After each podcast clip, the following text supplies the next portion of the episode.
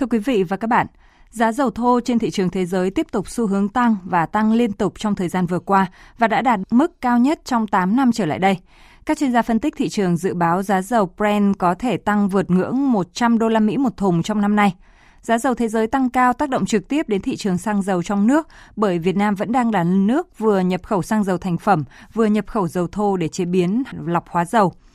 Tác động từ tăng giá xăng dầu tới tăng trưởng chung của nền kinh tế cũng như áp lực lạm phát đang ngày càng hiện hữu. Để giảm áp lực lạm phát, phấn đấu tăng trưởng cả năm đạt từ 6 đến 6,5% theo mục tiêu Quốc hội đề ra thì bắt buộc phải tránh tăng giá đột biến các mặt hàng thiết yếu, trong đó có xăng, dầu. À, công điện số 160 ngày 22 tháng 2 năm 2022 của Thủ tướng Chính phủ về việc bảo đảm cung ứng xăng dầu cho thị trường trong nước đã chỉ rõ, xăng dầu là mặt hàng chiến lược, quan trọng, nhạy cảm, dễ ảnh hưởng đến tâm lý người dân, tác động trực tiếp đến ổn định vĩ mô.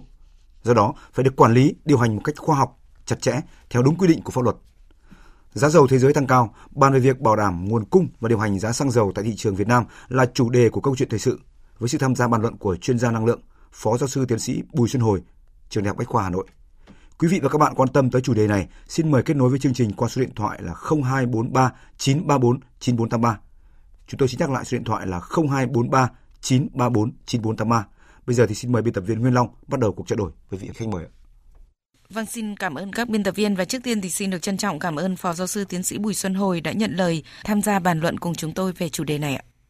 Xin uh, chào chị Nguyên Long, xin kính chào uh, quý thính giả của Đài Tiếng Nói Việt Nam.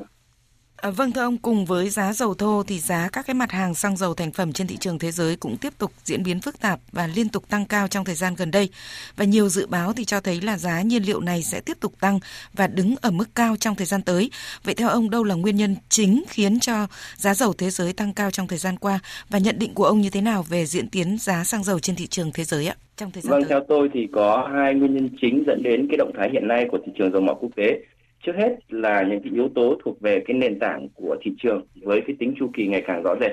À, chúng ta còn nhớ là cách đây 2 năm là cái thời điểm mà đã trở thành cái mốc lịch sử của cái công nghiệp dầu mỏ. Đó là cái thời kỳ nền thời điểm mà có những cái thời điểm mà giá dầu rơi xuống dưới không tức là giá âm. Do đó cái hiệu ứng của chu kỳ giá thấp nó tác động làm cho cái lượng cung bị giảm. Nên khi mà nền kinh tế phục hồi tức là lượng cầu tăng lên thì giá sẽ tăng rất nhanh nguyên nhân thứ hai là những cái vấn đề địa chính trị, những cái căng thẳng giữa nga và phương tây xung quanh vấn đề ukraine tác động rất là lớn đến thị trường dầu mỏ, khi cả hai cái cái quốc gia này, nga và mỹ thì đều là những cái nhà sản xuất dầu mỏ lớn của thế giới. Cho nên cái nguy cơ giảm nguồn cung dẫn đến những cái hiện tượng đầu cơ trên thị trường tương lai và cái sự tương tác giữa thị trường tương lai và thị trường vật lý càng đẩy giá dầu lên cao hơn và làm cho thị trường càng căng thẳng như hiện nay do đó trong thời gian tới thì theo quan điểm của tôi thì tôi nghĩ rằng cái kịch bản giá dầu cao là không thể tránh khỏi khi nhu cầu dầu mỏ chắc chắn sẽ gia tăng sau đại dịch và các cái vấn đề địa chính trị tiếp tục căng thẳng phức tạp như hiện nay các cái lệnh trừng phạt thậm chí sẽ làm cho cái lượng cung khan hiếm hơn nên ít nhất trong ngắn hạn tức là năm 2022 chúng ta cần xác định là chung sống với một kịch bản giá dầu cao. Vâng thưa ông, giá xăng dầu thế giới tăng cao như vậy thì sẽ ảnh hưởng như thế nào tới thị trường xăng dầu ở trong nước ạ? Ờ, vâng, khác với những cái hàng hóa thông thường khác thì xăng dầu là một mặt hàng mà có cái tính thương mại quốc tế cao. Hay nói cách khác là có một cái sự kết nối chặt chẽ giữa thị trường trong nước và thị trường quốc tế.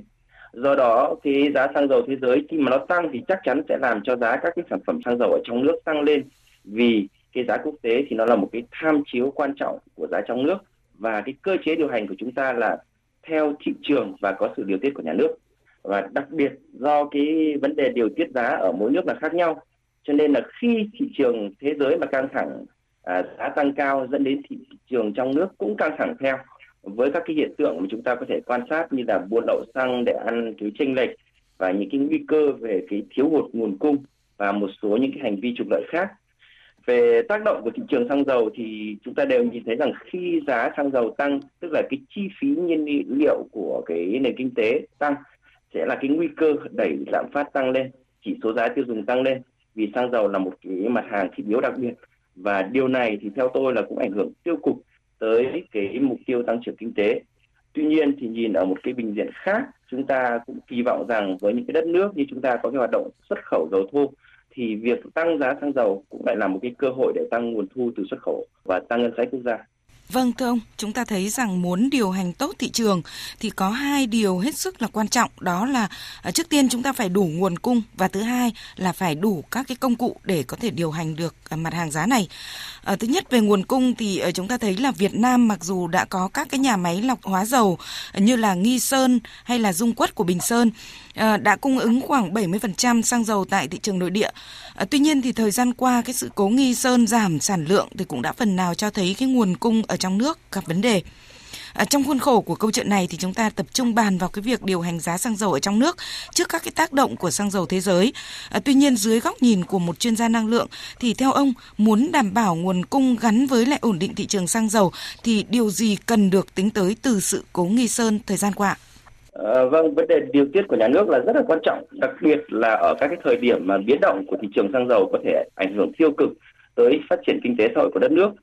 trong điều hành thị trường thì ờ, tôi nghĩ rằng không ờ, chỉ đơn thuần là vấn đề là điều hành về giá cả mà còn cả vấn đề là phải đảm bảo cân bằng cung cầu.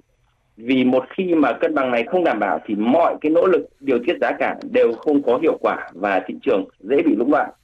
À, tôi nghĩ rằng cái sự cố nghi sơn là một cái bài học trong cái điều hành thị trường xăng dầu nhìn từ phương diện là đảm bảo cái nguồn cung và đó là lý do phải có cái kế hoạch Ờ, chủ động đảm bảo nguồn cung trong sự cân đối giữa cung nhập khẩu, ờ, cung trong nước và cái kho dự trữ quốc gia. Cái cơ quan điều tiết thì phải luôn có những cái đánh giá theo sát các cái động thái của thị trường quốc tế, cái năng lực cung ứng nội địa để từ đó xây dựng các cái kịch bản cung ứng linh hoạt, chủ động mà theo tôi nói là ở cái dạng nếu thì tức là ví dụ như có những cái biến động cái nguồn cung trong nước thì ngay lập tức chúng ta phải có cái phương án backup như thế nào để đảm bảo cái tính liên tục của cái chuỗi cung ứng dầu mỏ đáp ứng cái nhu cầu của thị trường. Chứ nếu như chúng ta bị động, thì khi có một cái nguồn cung nào đó trong cơ cấu cung không đảm bảo, thì chuỗi cung ứng ngay lập tức nó sẽ bị gãy đứt. Và cả chúng ta đều biết là cung ứng dầu mỏ là một cái bài toán cần thời gian, chứ không phải là câu chuyện một sớm một chiều. Trong khi đó, tiêu dùng là tức thời. Cụ thể trước cái việc nhà máy Nghi Sơn giảm sản xuất thì Bộ Công Thương cũng đã có các cái chỉ đạo. À, trước tiên là chỉ đạo cái doanh nghiệp đầu mối kinh doanh xăng dầu phải chủ động các cái nguồn cung từ uh, nguồn nhập khẩu. Nhưng mà trên thực tế thì việc tìm kiếm nguồn để nhập khẩu xăng dầu từ các cái thị trường nước ngoài đối với các doanh nghiệp đầu mối nhỏ thì uh, không hề đơn giản. Mà đó chưa kể là hiện nay cái việc nhập khẩu xăng dầu của ta thì lại đang chủ yếu sử dụng cái giấy chứng nhận xuất xứ À, CO mẫu D hay còn gọi là form D. À, tại một cuộc họp gần đây về điều hành xăng dầu của Bộ Công Thương thì ông Bùi Ngọc Bảo là chủ tịch Hiệp hội xăng dầu Việt Nam đã nêu lên những cái bất cập à, như thế này và xin mời ông và quý vị thính giả cùng nghe. Cái mức thuế nhập khẩu của chúng ta là có cái sự khác biệt rất lớn. Hiện tại bây giờ là chủ yếu xăng dầu về đây nhập khẩu là sử dụng form D ấy. Cái form D thì chỉ có hạn chế ở trong các nước ASEAN thôi.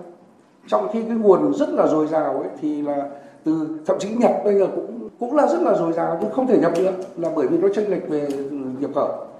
Thế do đó, cái điều quan trọng theo hiệp hội đánh giá là cần phải có những cái giải pháp tổng thể nếu cái tháng 5 mà chúng ta vẫn chưa chắc chắn được rằng là nhà máy nó có tiếp tục hay là vẫn đang còn tiến trình đàm phán, thì cần có một cái giải pháp hết sức tổng thể. Vâng thưa tiến sĩ Bùi Xuân Hồi, ông có suy nghĩ gì sau khi nghe ý kiến của ông Bùi Ngọc Bảo là Chủ tịch Hiệp hội Xăng dầu Việt Nam và chúng ta nên nhìn nhận à, như thế nào về thực tế này? Ờ, theo tôi thì chúng ta đặt lại cái câu hỏi từ cái ý kiến của ông Bùi Ngọc Bảo là vì sao chúng ta lại chỉ nhập khẩu xăng dầu khi mà sử dụng form B, tức là hạn chế trong các nước ASEAN. Phải chăng là chúng ta quá tự tin với cái nguồn cung ở trong nước và đồng thời sử dụng form B có lợi khi mà thị trường xăng dầu biến động ở mức giá thấp điều đó chỉ thể hiện rằng chúng ta bị động trong cái kế hoạch cung ứng và không có các cái phương án đánh áp khi mà có một cái nguồn cung nào đó trong cơ cấu cung của chúng ta không đảm bảo. Anh Bảo thì nói là phải có những giải pháp tổng thể, nhưng tôi thì cho rằng cơ quan điều hành thị trường xăng dầu phải xây dựng một cái kế hoạch cung ứng chủ động, linh hoạt, thích ứng với những biến động của các trụ cột cung ứng để từ đó chủ động nguồn cung xăng dầu mỏ và đó là cái điều kiện đầu tiên, điều kiện tiên quyết của việc điều hành của nhà nước đối với thị trường xăng dầu. À, vâng, và trong số rất nhiều những cái điểm nút cần phải tháo gỡ để đảm bảo nguồn cung xăng dầu trong thời gian tới thì uh, giải pháp mà Bộ Công Thương đưa ra và nhấn mạnh đó là hạn chế các cái hành vi đầu cơ găm hàng hoặc là buôn lậu xăng dầu qua biên giới uh, sang các cái nước lân cận. Vậy ông nhìn nhận như thế nào về thực tế này và uh, tác động của nó tới nguồn cung xăng dầu tại thị trường trong nước thời gian qua ra sao? chúng ta đều biết là găm hàng hoặc là buôn lậu xăng dầu thì chẳng có một cái điều gì mới mẻ và thực ra thì nó cũng không phải là chỉ ở cái biên giới của Việt Nam đâu. Bởi vì tại sao nó lại như vậy? Bởi vì là mỗi một nước thì có một cái chính sách điều hành giá xăng dầu khác nhau. Trên giá xăng dầu mà người tiêu dùng cuối cùng phải trả ở mỗi nước là khác nhau. Và vì thế thì nó rất dễ dẫn đến cái hành vi là trục lợi cá nhân, là người ta buôn lậu xăng dầu để kiếm lời. Thế thì nó có ảnh hưởng đến cái vấn đề cung ứng của thị trường trong nước hay không? Thì chắc chắn là có, nhưng theo tôi thì nó chỉ mang tính chất cục bộ. Nó là một cái giọt nước tràn ly thôi điều quan trọng hơn cả mà tôi đã chia sẻ, chúng ta phải điều hành cái cân bằng cung cầu của thị trường trên cơ sở cân đối giữa cái nguồn từ nhập khẩu, khả năng cung ứng trong nước và kho dự trữ quốc gia, đó mới là cái giải pháp quan trọng, giải pháp mang tính chất chiến lược trong cái điều hành thị trường xăng dầu trong nước Vâng và một cái vấn đề à, thứ hai rất là quan trọng để có thể đảm bảo cái nguồn xăng dầu trong nước chính là cái công cụ để điều hành giá xăng dầu tại thị trường trong nước. Xin mời ông và quý vị thính giả cùng nghe một tổng hợp sau đây. Xăng dầu là nguồn nguyên liệu đầu vào thiết yếu của sản xuất và giao thương, với tính toán chi phí xăng dầu chiếm khoảng 3,52% trong tổng chi phí sản xuất của toàn nền kinh tế. Khi giá xăng dầu tăng cao, chắc chắn sẽ tác động mạnh tới mỗi doanh nghiệp và từng người dân. Ông Lê Anh Tuấn, Phó Tổng Giám đốc Tổng Công ty Thương mại Hà Nội Hapro kiến nghị giải pháp hỗ trợ cho doanh nghiệp và thị trường chính là cân nhắc giảm thuế mặt hàng này. Chi phí xăng dầu là những cái vừa trực tiếp vừa gián tiếp trực tiếp ở đây thì tức là ai cũng phải lưu thông, cũng phải có ô tô, cũng phải có xe máy, cũng phải di chuyển. Và chắc chắn cái chi phí cho xăng dầu nhiều, tức là giảm cái chi tiêu của bản thân, người dân cho những việc khác. Nhưng cái gián tiếp ở đây tức là nó làm tăng cái giá của hàng hóa lên. Và dĩ nhiên là cái nhu cầu của người ta. Ở khía cạnh khác thì tôi vẫn quan tâm đến một vấn đề là chính phủ, thủ tướng chính phủ có thể nghiên cứu về cái chính sách thuế đối với xăng dầu, chính sách thuế và phí có thể áp dụng ở một giai đoạn ngắn hạn để làm sao tạo điều kiện cho người dân và doanh nghiệp. Ông Trần Duy Đông, vụ trưởng vụ thị trường trong nước Bộ Công Thương khẳng định, việc điều hành giá xăng dầu phải bám sát diễn biến giá xăng dầu thế giới, phù hợp với diễn biến cung cầu xăng dầu trong nước để bảo đảm hài hòa lợi ích giữa các chủ thể tham gia thị trường xăng dầu, khuyến khích các doanh nghiệp duy trì nguồn cung xăng dầu cho thị trường, hạn chế các hành vi đầu cơ găm hàng hoặc buôn lậu xăng dầu qua biên giới sang các nước lân cận. Về công cụ để điều hành giá xăng dầu, ông Trần Duy Đông, vụ trưởng vụ thị trường trong nước, Bộ Công Thương đề xuất. Chúng ta biết là cái thuế bảo vệ môi trường hiện nay đối với mặt hàng nhiên liệu sinh học E5 có thể nói là được tính một cách ừ, rất là cứng nhắc, cơ học là bằng 95% thuế bảo vệ môi trường áp dụng đối với xăng RON92 và như vậy thì nó chưa đúng với cái mục tiêu là bảo vệ môi trường, mà thực tế là nhiều nước khi áp dụng thuế bảo vệ môi trường, họ tính theo cái mức giảm phát thải ờ, carbon mà các nhà khoa học đã chứng minh, kể cả trong nước và quốc tế, là cái độ giảm thải carbon đối với nhiên liệu sinh học khi mà có 5% ethanol thì nó giảm thải so với xăng khoáng là khoảng 60 đến 70% thì chúng tôi cũng kiến nghị đặc biệt đối với các loại thuế và thuế bảo vệ môi trường như vậy. Vâng thưa Phó giáo sư tiến sĩ Bùi Xuân Hồi ạ, vốn là chúng ta à, đã có quỹ bình ổn giá xăng dầu để kìm giá mỗi khi thế giới có biến động tăng. À, tuy nhiên thì việc sử dụng quỹ bình ổn để kiềm giá trong một khoảng thời gian quá dài đã dẫn đến âm quỹ và hiện nay thì một số đầu mối lớn cũng đã công bố là đang âm quỹ hàng trăm tỷ đồng. À, vậy thì đâu là các cái dư địa để điều hành giá xăng dầu nếu mà giá thế giới tiếp tục có cái biến động tăng cao? Ờ, từ lâu thì chúng ta chỉ luôn có một cái suy nghĩ là điều tiết giá xăng dầu thông qua cái dòng ra và dòng vào của quỹ bình ổn. Thì theo tôi thì thực sự thì điều này hoàn toàn cũng ờ, không nên có một cái suy nghĩ như vậy. Bởi vì nếu như chúng ta nhìn vào cái công thức để xác định giá các cái sản phẩm ờ, xăng dầu mà người tiêu dùng phải trả so với cái giá giá đầu vào thì cái dư địa để điều hành giá là còn rất lớn. Đó chính là cái việc mà điều chỉnh các cái thành phần thuế phí trong cơ cấu giá các cái sản phẩm xăng dầu cuối cùng. Bởi vì cái tỷ trọng thuế phí trong giá cuối cùng mà người tiêu dùng phải trả là rất là lớn. Thì thực tế thì các cái điều tiết vĩ mô nhằm đạt các cái mục tiêu tổng thể về phát triển kinh tế xã hội của đất nước. Vì vậy khi phải điều tiết thì cần phải vận dụng linh hoạt các công cụ chứ không riêng gì quỹ bình ổn hoặc chỉ quan tâm đến việc là à, nếu mà giảm thuế thì giảm ngân sách của nhà nước. Thuế xăng dầu ở đâu thì cũng bị đánh rất cao nhưng cũng đồng thời là công cụ mà hầu hết các nước vận dụng một cách linh hoạt để điều tiết giá bán cho hộ tiêu dùng cuối cùng. À, vâng thưa ông, tại công điện về việc bảo đảm ờ, cung ứng xăng dầu cho thị trường trong nước thì Thủ tướng Chính phủ cũng đã yêu cầu Bộ Tài chính phải chủ trì phối hợp với Bộ Công Thương cũng như là các cơ quan liên quan phải khẩn trương nghiên cứu, đề xuất cái phương án điều chỉnh chính sách thuế bảo vệ môi trường đối với mặt hàng xăng dầu và phải báo cáo Thủ tướng Chính phủ trước ngày 28 tháng 2 tới đây. Vậy ông nhìn nhận như thế nào về yêu cầu này của Thủ tướng Chính phủ cũng như là chính những cái phân tích của đại diện cơ quan quản lý nhà nước là ông Trần Duy Đông, vụ trưởng vụ thị trường trong nước Bộ Công Thương trong phần tổng hợp của chúng tôi vừa rồi đối với thuế bảo vệ môi trường của một mặt hàng rất là cụ thể đó là xăng E5 RON92 ạ? Tôi nghĩ rằng cái yêu cầu này của Thủ tướng là hoàn toàn chính xác và không chỉ đơn thuần trong cái bối cảnh là giá uh, dầu tăng như hiện nay. Bởi vì trong các cái lần phỏng vấn trước tôi đã từng đề cập là vì sao lại có một cái cơ cấu thuế môi trường đối với các cái sản phẩm xăng dầu. Như vậy, ví dụ như chúng ta đánh 4.000 đồng trên một lít xăng, 2.000 đồng trên một lít dầu diesel hay là dầu hỏa là 1.000 và ma rút là 2.000 đồng trên một lít. Căn cứ nào để đánh thuế như vậy? Chúng ta dựa trên cái mức độ phát thải uh, ô nhiễm của từng loại nhiên liệu hay dựa trên căn cứ là như nào? Và liệu là có đúng cái thuế bảo vệ môi trường có nghĩa là cái nguồn thu thuế này là sẽ được sử dụng cho các cái mục đích bảo vệ môi trường hay không? Thực tế việc đưa ra các cái thuế đặc biệt là thuế có mục đích rõ ràng những thuế bảo vệ môi trường thì cần có một cái phương pháp luận tính toán cụ thể chứ không đơn thuần là câu chuyện là đánh thuế để tăng ngân sách quốc gia. Còn trong giai đoạn trước mắt thì với cái giá trị thuế bảo vệ môi trường đối với xăng rất cao như vậy thì có thể xem đó là cái dư địa quan trọng trong cái điều hành giá khi mà giá quốc tế tăng cao. À, vâng, cũng có những ý kiến đề xuất là nên bỏ à, thuế tiêu thụ đặc biệt đối với xăng dầu vì đây đang là một mặt hàng tiêu dùng thiết yếu à, và rất là quan trọng của nền kinh tế và tác động tới mọi người dân. Vậy quan điểm của ông thì sao ạ? Tôi thì không cho rằng là cái việc bỏ hay không bỏ thuế tiêu thụ là quan trọng. Bởi vì nếu mà bỏ thuế tiêu thụ đặc biệt, sau đó lại tăng cái thuế khác thì cái giá mà người tiêu dùng cuối cùng phải trả nó sẽ vẫn như vậy thôi. Kinh nghiệm ở các nước châu Âu cho thấy là cái thành phần thuế trong các cái sản phẩm xăng dầu thì nó đúng là nó luôn rất là quan trọng.